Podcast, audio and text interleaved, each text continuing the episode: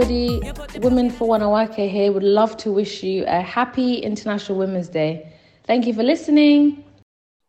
Today, we will be speaking to two incredible guests who are here to represent and, in their own right and expertise, the Global Gender and COVID 19 Working Group, which brings together academics from around the world who conduct real time gender analysis to identify and document the gender dynamics of COVID 19 and gaps in preparedness and response. So, wow, this is possibly the most relevant interview, one which we are super, super excited about. Um, there has been a lot of misinformation and nervousness um, around COVID's impact on women, from care to treatment to humanitarian intervention, to COVID actually affecting our path to equality, to gender equality, by slowing it down. Our two experts uh, representing this global working group will be able to help us make sense of it all. Thank you very much, Nina, and welcome Anne and Clare. Really happy to have you here with us today. Um, so exactly, so the first guest we have is Anne Ngunjiri, who is a senior technical advisor for gender-based violence and violence against children program, LVCT Health in Nairobi, Kenya. Anne is an applied public health researcher who implements research studies and pragmatic facility and community-based interventions and programs with a focus on prevention and response to violence against children and violence against women and girls. In the Gender COVID Working Group, Anne's role is to conduct interviews on the, with the marginalized population of women in urban informal settlement to better understand the secondary effects of COVID has had on their lives, specifically health, social, and economic well-being. The intention with the, uh, with the data generated um, is to disseminate uh, to policy and decision makers to better inform their gender responsive plans or at county and national levels across relevant ministries, departments, and agencies. We also have Clare Wenham with us today, Assistant Professor of Global Health Policy at London School of Economics and, Politic, and Political um, Science. We have Clare specializes in global health security and the politics and policy of pandemic preparedness.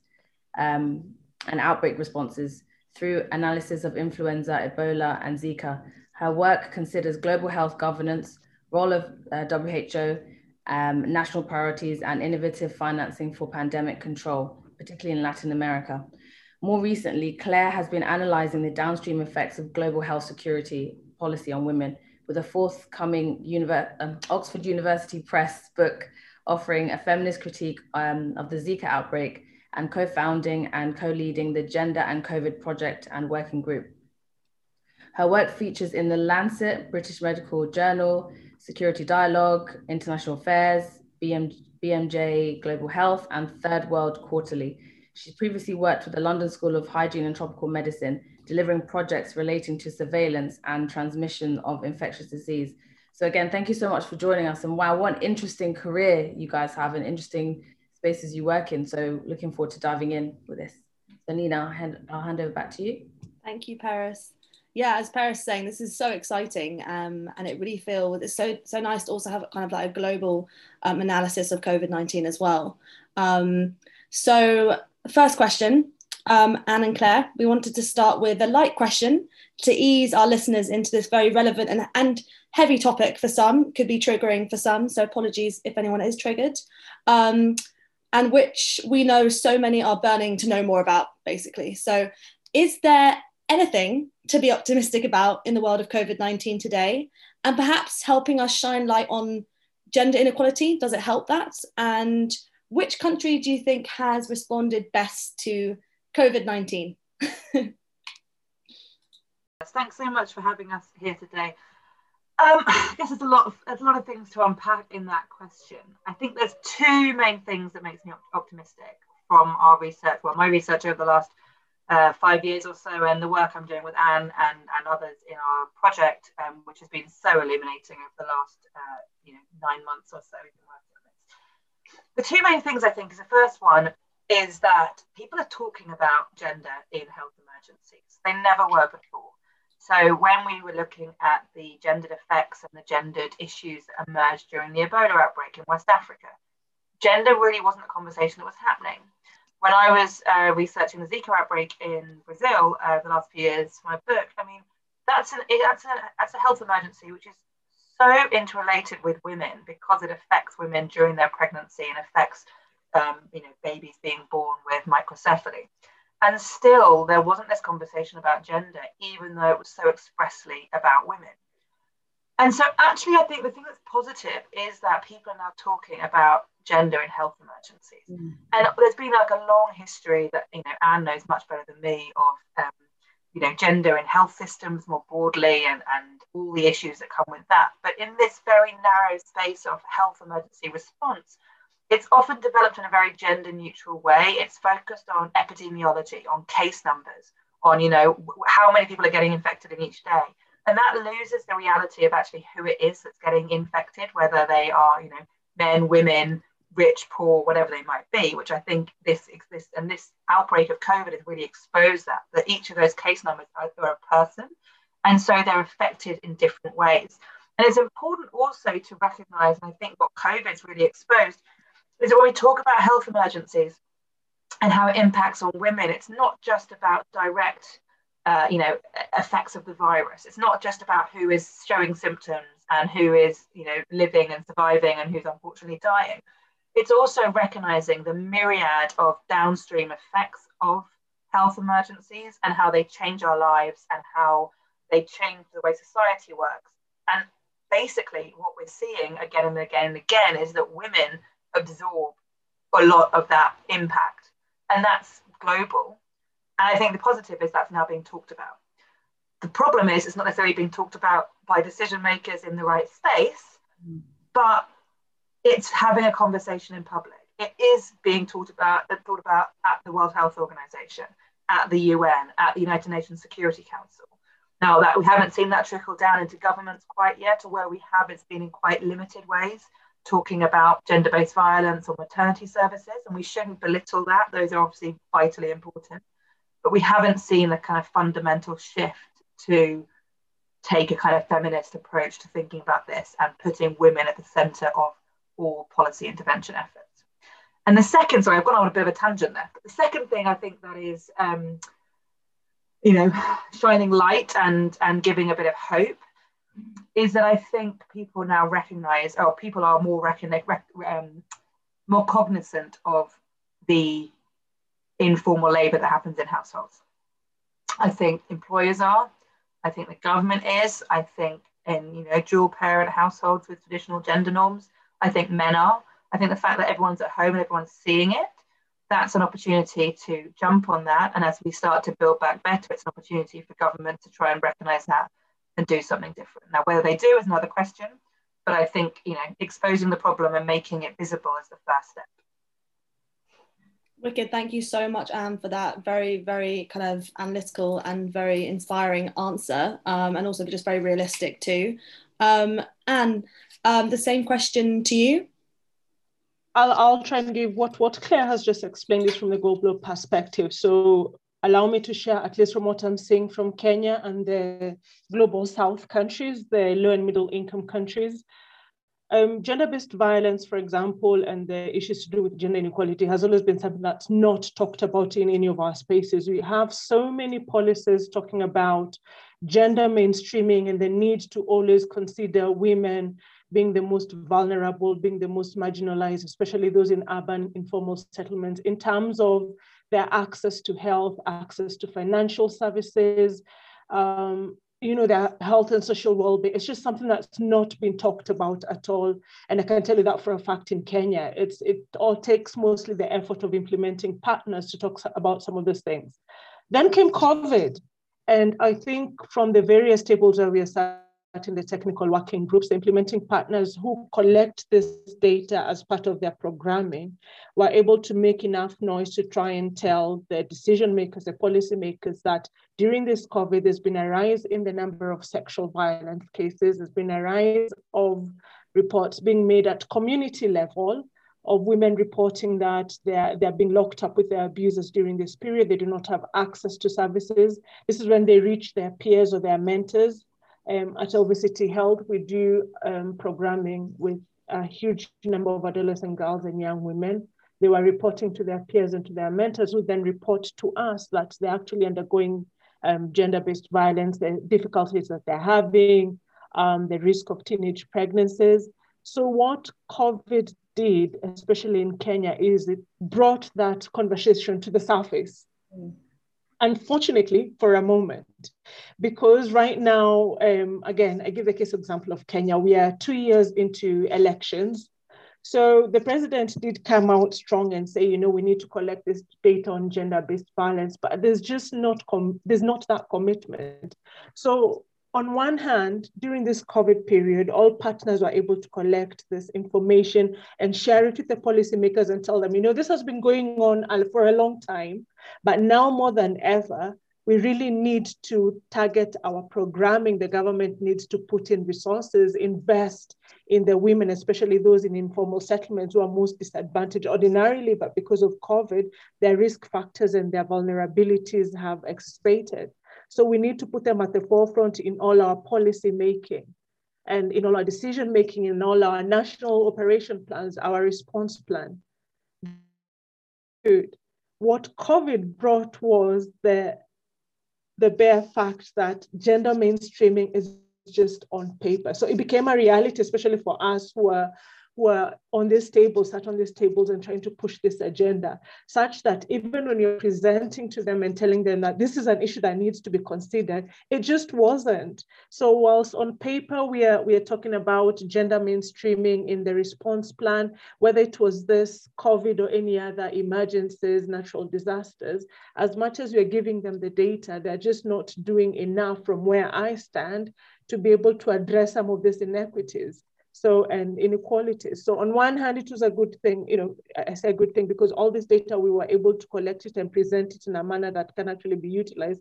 On the other hand, it just showed that clearly data is not enough for the government to actually take action. And as a nation, what do we actually need to do to make sure that gender mainstreaming actually happens? If it doesn't happen now, I don't know then when else it could ever happen. But it just made that reality very clear that there's there's a lot of advocacy and lobbying that needs to be done for us to be able to acknowledge that out there in the community, women are actually suffering, adolescent girls are actually suffering. What more do we need to actually make the policymakers and decision makers open their eyes and try and make gender responsive um, decisions, then the responsive plans, consider that woman who's out there and not just a one size fits all, because we're still working on the operation of one size fits all. So COVID was able to bring up that data. However, it showed that it just there's a lot of work that needs to be done in terms of gender mainstreaming and addressing some of these inequalities with or without this pandemic going on. Thank you, um, Anne, and thank you, Clare, for both your answers. And I think you're both kind of saying the same thing that it's great that this is the forefront of women and gender and, and having kind of a feminist outlook to protecting people and dealing with disasters. But again, it's the will of the governments. And I, when you're both saying that, I'm thinking, obviously being Kenyan and living here, I know that both governments are very heavily led by men. So I feel mm. that, um, it's going to be hard for them to really take it on board like we would as women because we're the ones suffering. Fair enough. We might not be personally, but as women, we can empathize with whether you're living in India or you're living in Kenya to London to you know America. And I think for me, it's the lack of because unfortunately with this, you do kind of well, so we have seen that we need women in office for change to actually happen. I think a man can say, yeah, we're going to do this, but when it comes to it, it's not an issue that directly affects them. Um, it's like race politics, you know. Uh, how can you tell someone who's never experienced racism that they need to tackle this and they need to? Mm. I think I agree with both your kind of reservations, but also your kind of hope and and happiness of seeing that this has actually been brought to the forefront because that's what you both have been working on for many many years and devoted your careers to. Um, so the next question is about um, the vaccination which as I'm, I'm, sure in kenya that there's the same. And i don't know whether you're aware but in the uk there's a lot of people who are not too keen on getting the vaccination based on the narrative being said about not being safe and etc and misinformation mm. so um, there are young women in this country and across the world who are nervous about taking the vaccinations due to uh, rumors around that there's not enough evidence um, and how it could affect fertility. So could you perhaps uh, perhaps debunk this rumor um, and help us feel a bit more confident about the vaccine program, particularly for young women? Um, I'll, I'll again give our experience in Kenya. Um, whether or not there's data, apparently we operate more on rumors at community level. Vaccines have always been a contentious thing in Kenya. I mean, even with the HPV um, vaccine that came, it was all about, oh, it's been loaded with HIV, it's been loaded with um, contraceptives. They're trying to, you know, um, shrink the Kenyan population because they don't want people voting for a certain person. So there's all these myths and misconceptions about vaccines that even just for the normal ordinary ones, the ones that you'd think would be very easy to take up because our population is a low-lying fruit in terms of protecting themselves, it's been difficult. So I can only imagine when this one comes to Kenya, how it is going to be perceived. Um, there's, a, there's already rumors, and, and it's sad that these rumors are going on just because of the political atmosphere we are in right now. Again, it's two years to, actually, it's one year to the elections, that only the rich will get it and the poor want to you. It's not meant for you. You cannot be able to afford it. It will be loaded with X, Y, and Z. A lot of effort will be will be needed at ground zero, at community level, to try and change some of these misconceptions uh, in terms of investment, even more than actually getting the numbers to go to the clinic and have the vaccine given. I don't think the issue is in Kenya at the time that it does come to Kenya is the women being injected. It's actually getting them to that facility and you know getting over all those barriers in terms of the misinformation that is out there about it. And it's not even reached here yet for them to actually access the vaccine. From the conversations that I've had within my circles, I don't, nobody is, is objecting to it. Nobody, even this issues to do with fertility. I think we've had bigger scares with HIV and with the tetanus about fertility. So this will not be anything new to us, but it's certainly been a barrier to uptake of any other vaccine. So this will be another one of those where a lot of community education and awareness will need to be done um, prior to it being given, because otherwise it will be another futile exercise. It will be one of those where they informed understand why it's there, they get vaccinated, and yet the ones who need it the most because of their circumstances and their vulnerabilities miss out yet again because we've just not educated the masses as much as we should. Yeah, thank you for that. And, and Clare? Yeah, and actually in the UK, it's very similar trends, right? It's um, we know that there are a lot of people who are worried about getting vaccinated and it tends to fall along lines of marginalization. It's the people it's the communities who are most marginalized who are the ones who perceive there to be a, a greater risk. And you know this question around uh, COVID, COVID vaccine affecting fertility i mean there's no evidence at all showing that that's true right? It's clearly a rumor. And you know what we do have evidence for is if you are pregnant, particularly heavily pregnant or in postpartum period, COVID can can affect you seriously. I mean, in the, in the last wave we just had over Christmas here, nine percent of people in ICU were pregnant women, right? Like, you shouldn't underestimate that pregnancy is becoming a key risk factor mm. in COVID. And so, you know, if you're looking for evidence, that's the evidence.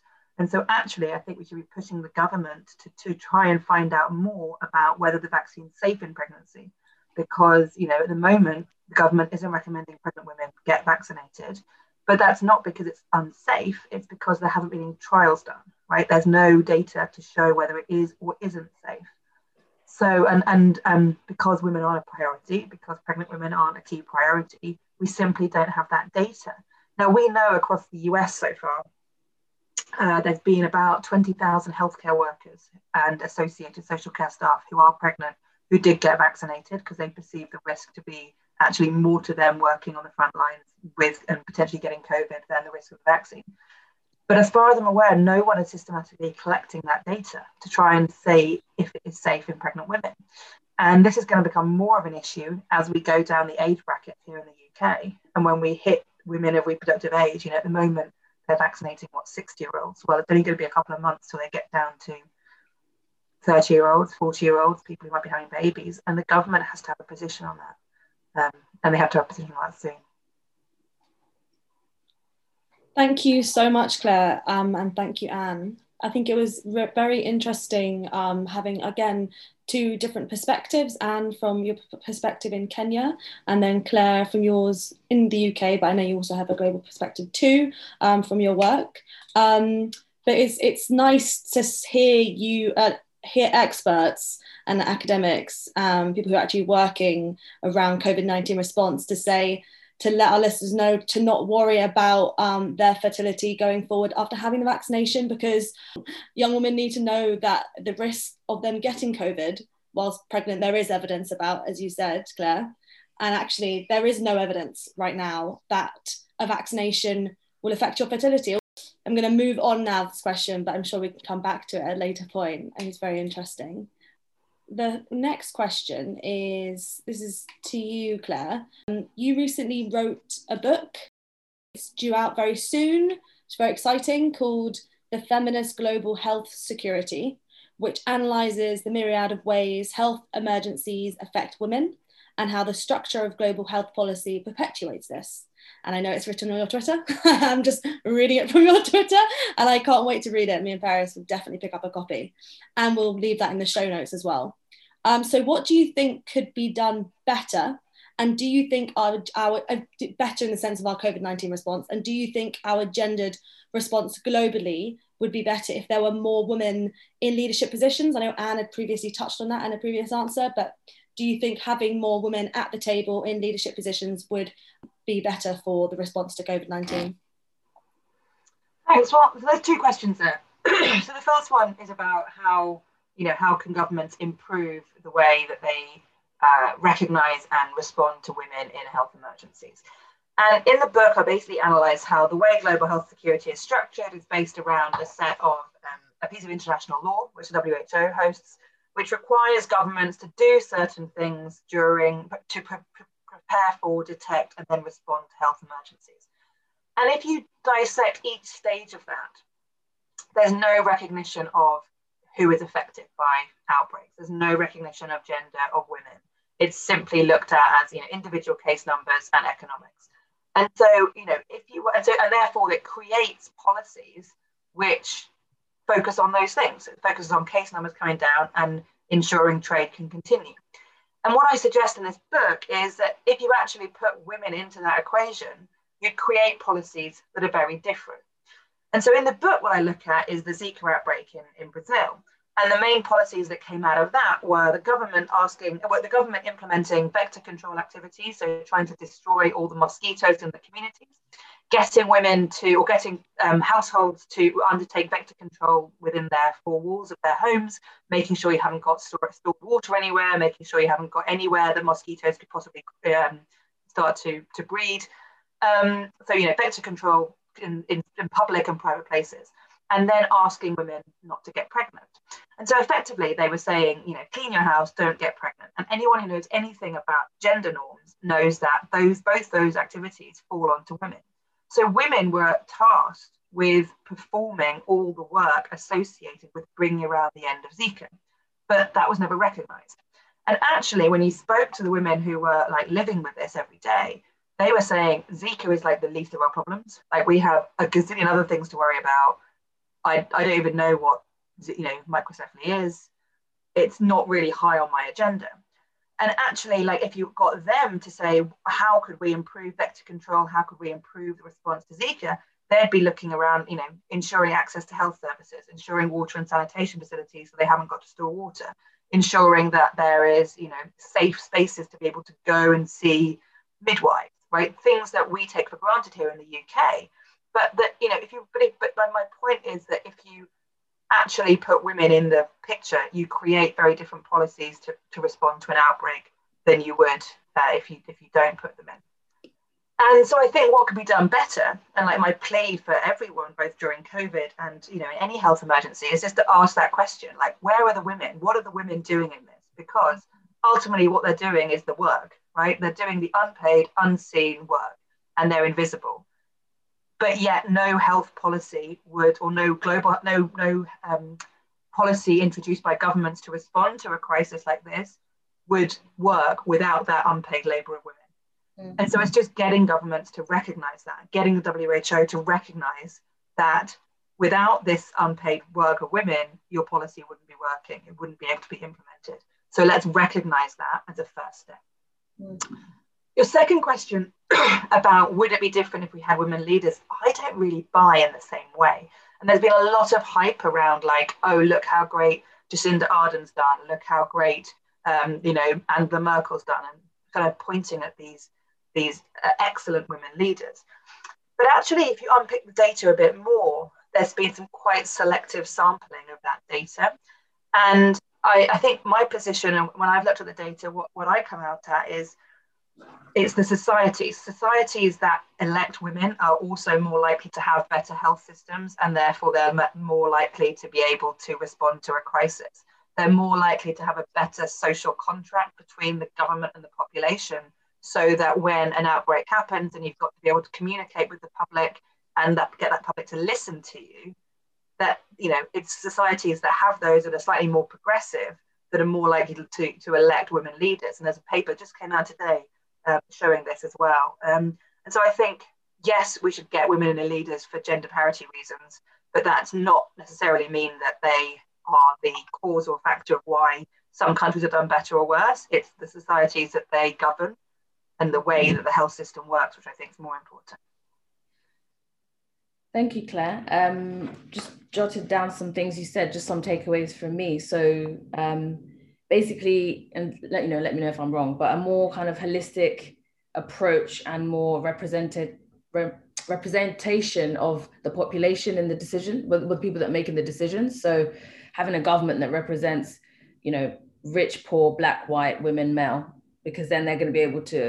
That, that's going to lead to a more holistic approach. Um, and then working with people on the ground, listening to people on the ground, people that are being, you know, mostly affected, which kind of links to what Anne's work um, and then I just thought about community health workers, uh, Clare. I don't know, because in my old job, I worked for a global health organization and um, we worked a lot with community health workers, particularly on mental health and maternal child health and HIV and AIDS. And so I think they're key. And I think it will be hard to implement that in the UK, but I think definitely in the global south, um, empowering um, community health workers. I know Uganda have done a really big, Uganda and India actually, are very, very big on community health workers and they pay them now. Um, so I think those are really good people to link governments to the community and keep people informed, uh, particularly rural communities who, again, would think that the, the vaccine is, you know, is not safe. But if you have a community health worker, somebody that lives in your community who can tell you, no, you know, this is safe, um, and somebody who has kind of the the knowledge and experience, that's a good way to link link people. Absolutely. And in Brazil, um, during the Zika outbreak, Brazil's got an amazing national community health worker program but let's not forget that most of those women are, most of them are women almost exclusively, yeah. and they're either unpaid or underpaid.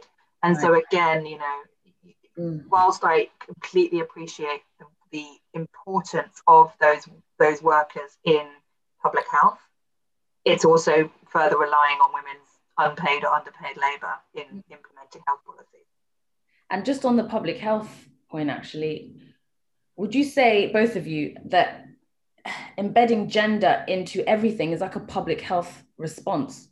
You know, like how in Glasgow, I mean, it's very different, but in Glasgow, they looked at knife crime, I think it was back in the 90s, as a public health crisis rather than a separate thing. So I think looking at gender politics as something as a, because if, if women are always more disproportionately affected on any disaster, surely it's a public health crisis. Like homelessness is a public health crisis. It's not a separate entity because the same people are being marginally just you know affected. So that should be a response. Why is that? Why is knife crime more you know because i just traveling around and speaking to people like yourselves just hearing just the, the inequality that women face you know day to day and, and and particularly work on domestic violence in kenya which i have an auntie who works on that. And, and i'm going to speak to you anne about that a bit further. But you know women are really in danger um, and even in this country because of COVID, and we're just really not taking it seriously. And so Nina and I, this is why we're even here doing this because this is serious. This is not a separate conversation to,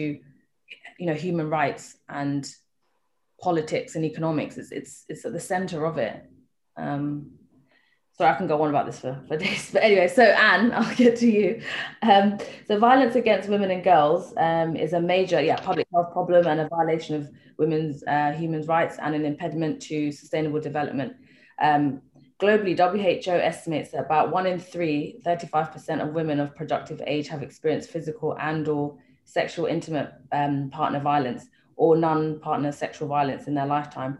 Um, from a Kenyan perspective and Africa, um, how has COVID-19, if at all, uh, acceler- accelerated this? Um, and what is being done to prevent to prevent it?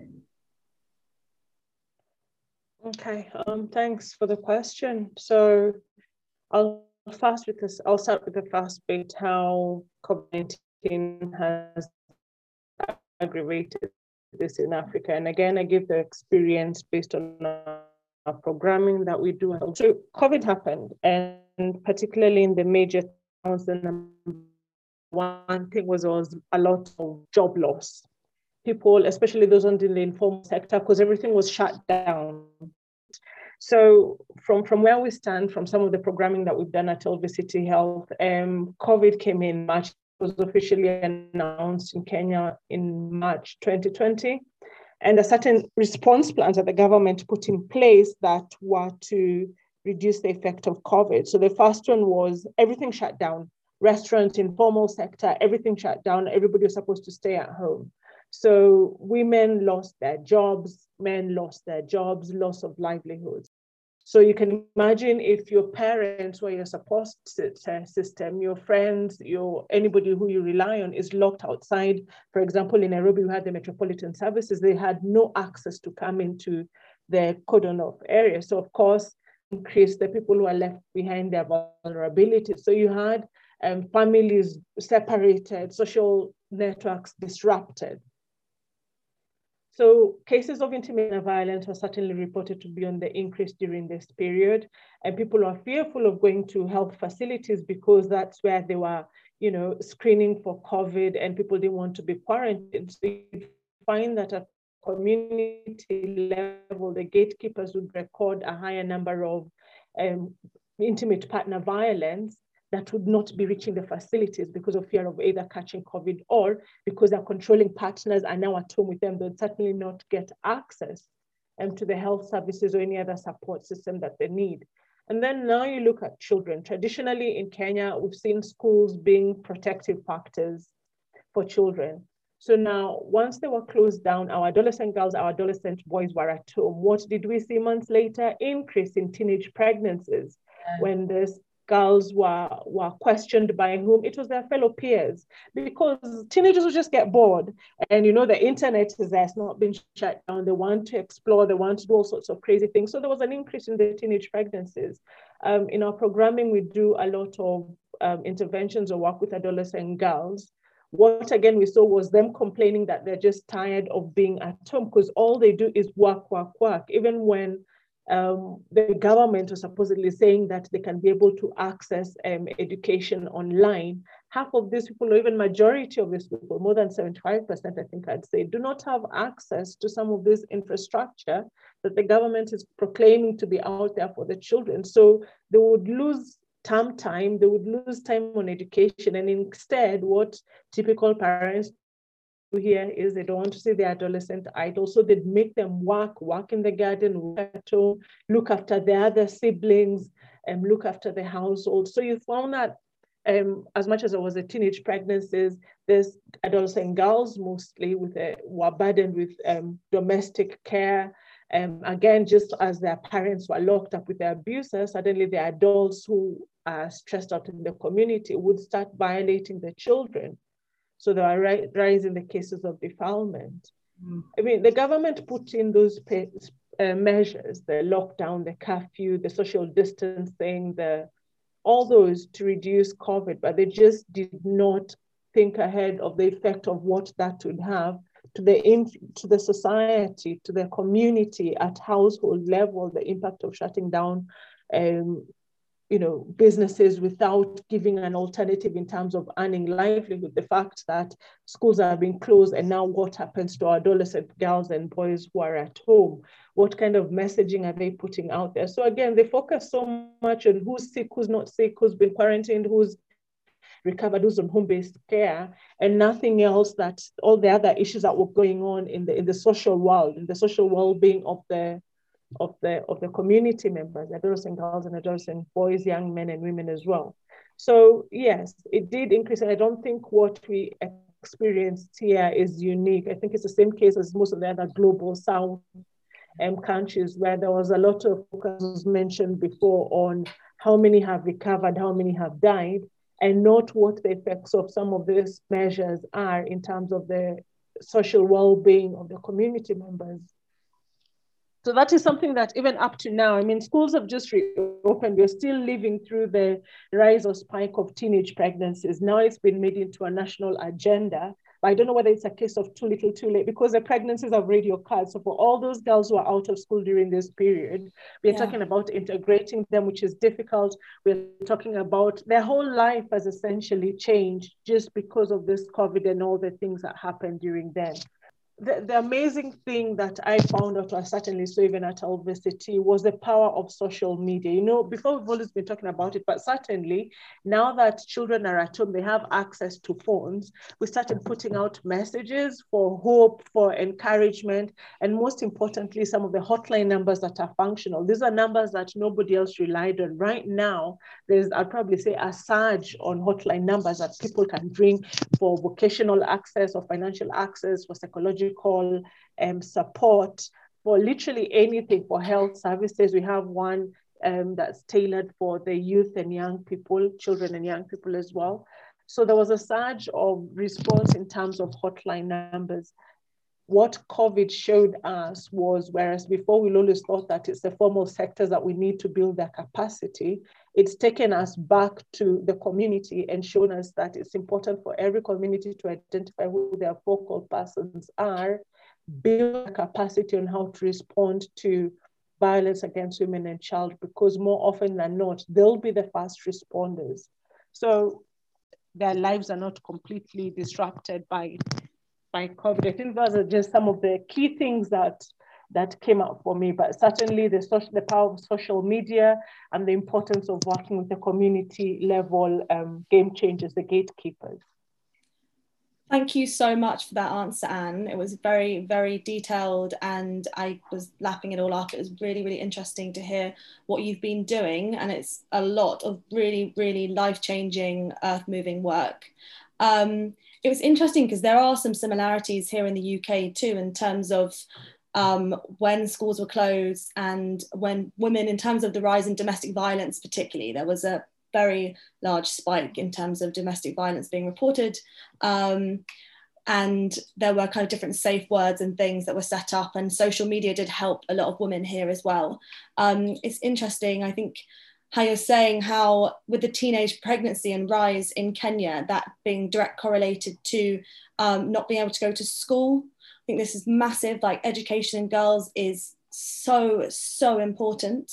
So, so important. I would say oh, almost yeah. that until all girls are educated and have the same education as, as boys, we will never get over crisis. We will keep having different crises because of gender inequality. I see gender equality as the creator of crisis in many ways.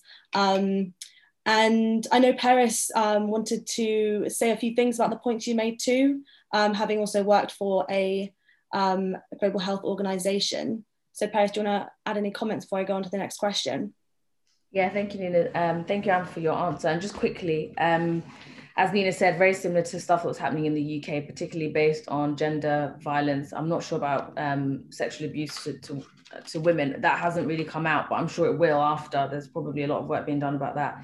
But it made me start thinking about safeguarding, um, which you know, there's not enough safeguarding in Kenya for children. Um, having, you know, obviously being from there, having a family who work for uh, organizations such as you do, um, I know that that's that's a big thing because um, it's not seen as something that is needed. It's just, and then I, I was also thinking about um, mental health, and obviously with mental health and substance use not being recognized as it should, this has this is what has led to this abuse and rise um, of domestic violence because as you know and i don't have to tell you but we have big drinking culture in kenya and people going out and partying. And so these men who are not able to do that um, then being stuck at home with their kids and their wives and can lead some of them to do this these type of things. And, and again same as, as over here. Um, and i think the government need to address safeguarding for children and mental health and that impact. And I think, again, like Ebola, um, when I was working for the Global Health Organization, we were kind of working on uh, um,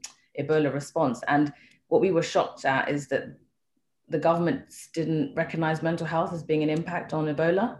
People are losing this. It was like a, a disaster, you know, it was like a Armageddon. All these people just all suddenly dropping dead because of Ebola, and they didn't think that they should be safeguarding people's mental health um, after the fact. And so, and I think with COVID, we're going to see that a lot here. There's been a big rise in mental health in the UK, and I'm sure all over the world. Um, but if it's not a priority for the government, then it's going to be hard to to to, to tackle. That those are just my takeaways. Nina. So this question, actually, I'm going to change it slightly. So this question was on intersectional um, feminism around um, both of your work, but it's obvious that both of your works it is intersectional. I think you've shown that today from your answers previously. So I'm actually going to add in a new question, and this is this is a this is on the back of a recent article uh, by a woman called Kate Muir for the Guardian has been reporting this is it is intersectional in the sense that this is a focus on older women and around menopause. And I wonder if you knew anything about this, is the fact that estrogen, it helps your immune system for some women, uh, not all, but for some.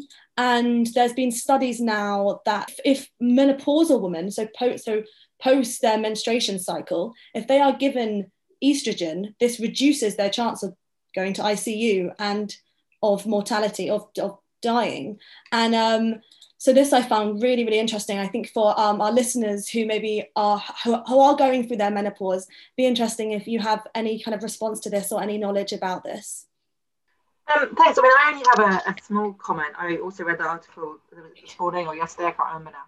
Um, I think what's interesting about it is it speaks to a broader lack of research on issues like menopause and older women and it's just never it's, it's, so rarely researched that we don't really understand menopause as a society as a scientific community. It we don't understand the role of, of hormones you know in later age groups. And i think you know we need to get better research on that. And i think you know if we now know that you know giving more estrogen might be a way of reducing women's risk of you know severe coronavirus i think that's a vital piece of information and you know why can't we use it at, at, younger age groups as well right? You know why wouldn't we be doing broader trials of this? Um, you know uh, what about you know the use of, of you know estrogen based pills for example? I mean there's, there's multiple ways we could do this. Um, and so I, you know i would just suggest that this is why we need research and we need research to be you know properly considerate of men and women and different age groups and, and all those considerations Thank you, Clare. Um, that does exactly. I think it's just it's nice coming from someone who works in the industry as well, just to have your analysis. It's, I agree. I think it's really, really we need more information done and studies and research and understanding of the woman's body, essentially. Um, and same question over to you. I'd probably answer it the same as the vaccine. There's not estrogen menopause is just one of those things that unfortunately are not a priority in, in the Kenyan context. We seem to rely on the global north data, um, not bearing in mind that our dynamics, our environment, everything for us here is completely different. And we just are not prioritize some of those things, unfortunately, that a lot of the women will go through in Kenya. So it's just sad we don't have any data. So unfortunately, we can't make any decisions about it. And yet, even if we're informed by evidence from other countries, really not to accept it. So it's it's a sad state of affairs in uptake of. Okay, thank you for that, Anne. Just we've got two final questions for you both. Um, so we've already touched on this, the differences and similarities of you know uh, here and and and um, in Africa. But um, do you think there's a big difference between the COVID nineteen response from the west to the north to the south to the east?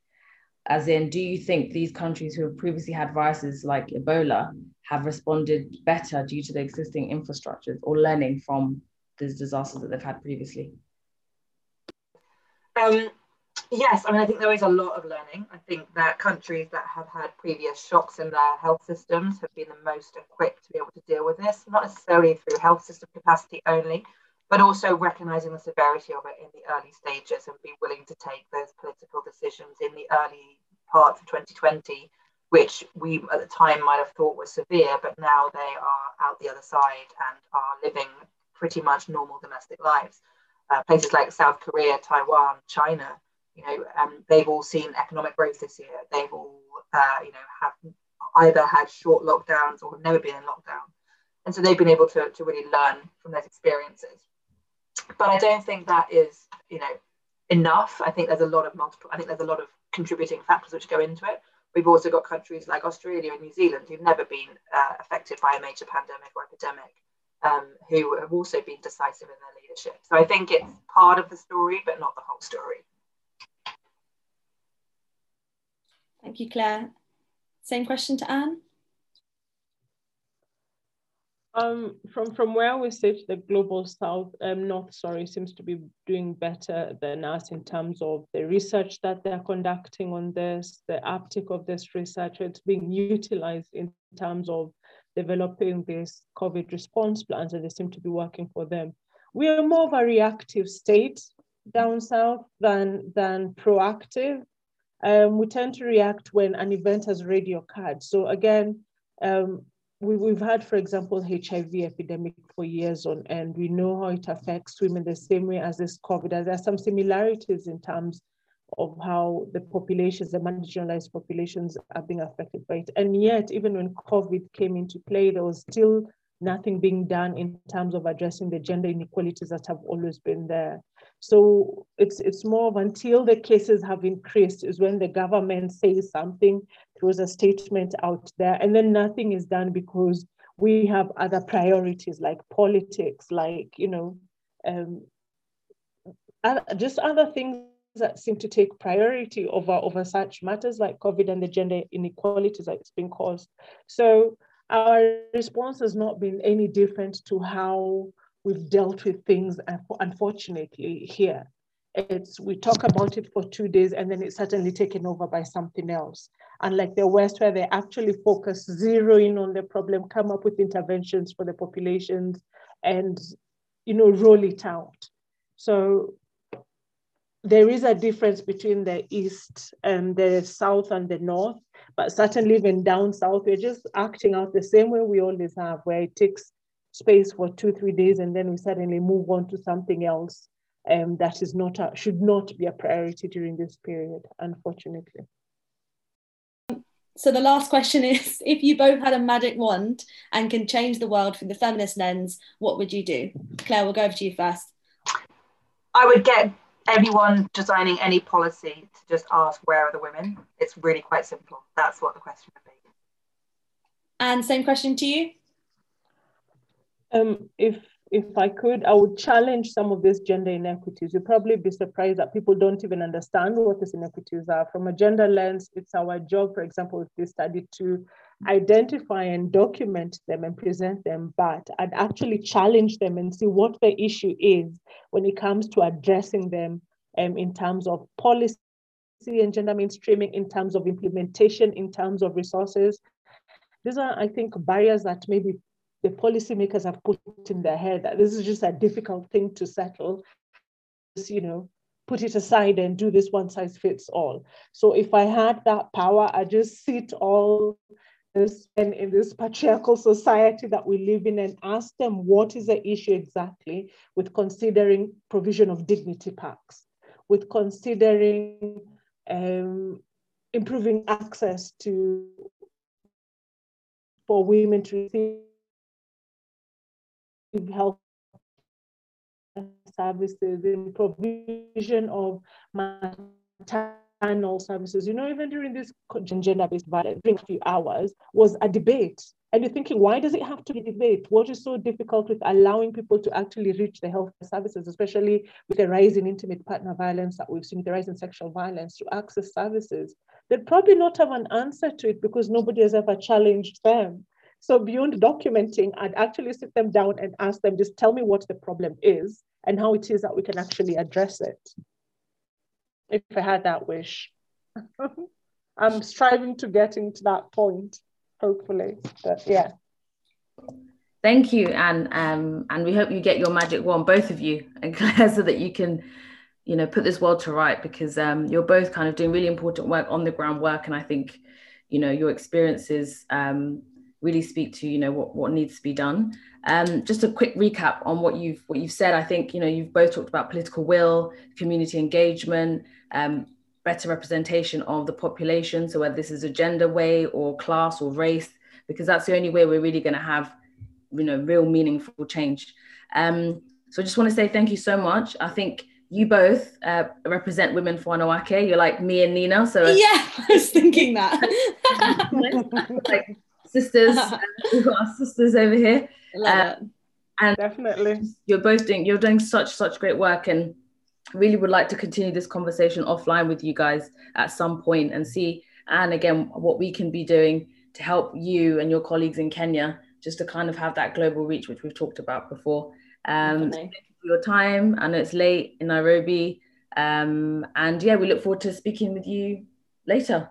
Thank you so much for the opportunity, Nina and Paris. It was great meeting you both. Thank you. Take care. Hey guys, hope you enjoyed that episode as much as we did. Um, if you could rate, review, and subscribe, that would be great. It helps us find you and it helps you find us and we'll also put Clare and Anne's gender COVID 19 working group notes and how to follow what they're doing in the show notes below. So, yeah, have a wicked day. Speak soon. Bye. You know